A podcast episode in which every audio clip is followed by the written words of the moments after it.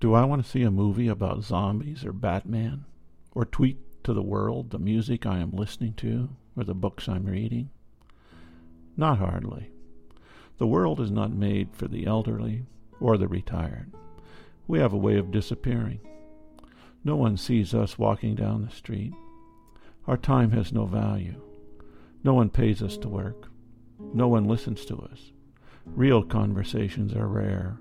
We move or are moved into retirement communities or retirement homes where we do not interfere with the world of the young. Popular culture focuses on the youth.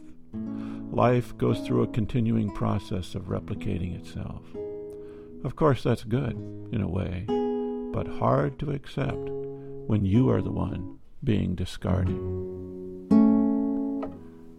This is Retirement Talk. I'm Del Lowry. This all sounds disconcerting, and of course it is. We fight against it. The need for recognition does not end with retirement. This is a basic human need. We need to feel recognition from birth to death. We have all seen young children standing at pool's edge, waiting for someone to watch them dive in. They stand and cry, Watch me, watch me. They repeat the process over and over again. We continue the practice throughout life. We crave recognition. When one avenue closes, we seek another. We move from swimming to coloring to running to reading to crafts to art to gardening to science or poetry, a profession. In each instance, we demand attention. If we're lucky, we have a spouse or life partner who does give us love and this sense of recognition. Our own children also meet this basic need.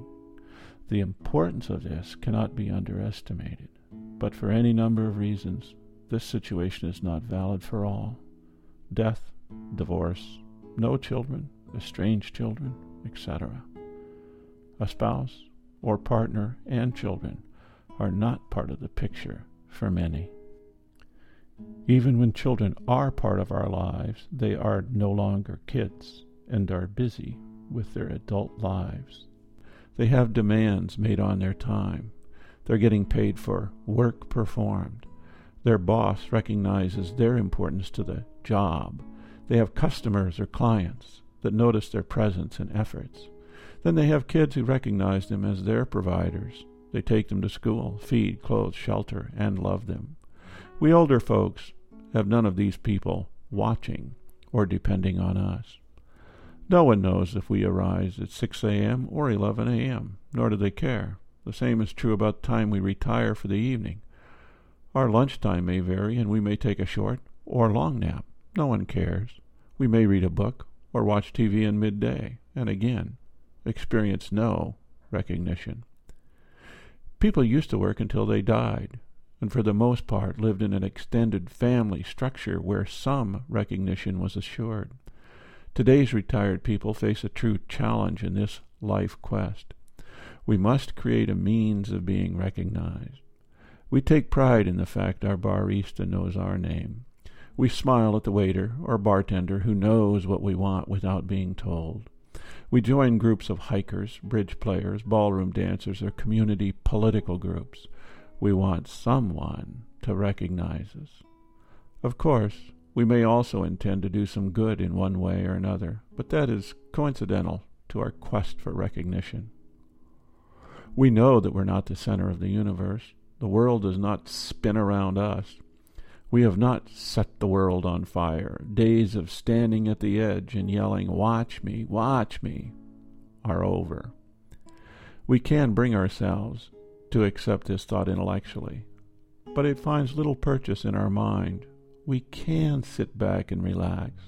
We can sleep in or stay up late, but accepting it is against our very nature. As long as blood flows, we seem to need the attention of someone. This is when leading lives of quiet desperation takes on deeper meaning. Our reactions vary. Some of us may become a fan of anything or anyone. We cheer on the football team and thus become part of a group. We listen to more jazz or blues than anyone else we know and thus gain a slim claim to fame. We collect spoons or license plates. We love dogs more than anyone on our block. We can become not the center of attention, but one of those circling, applauding, cheering, and hoping that some of the recognition rubs off on us. We learn the lesson taught by Spinoza that the only happiness in life is the journey or movement. We learn to participate in some activity that keeps our body and mind in action, and through the activity, we hope to gain some recognition. We hope someone notices our effort and existence. This is Retirement Talk. If you have questions, comments, or stories to share, contact Dell at retirementtalk.org.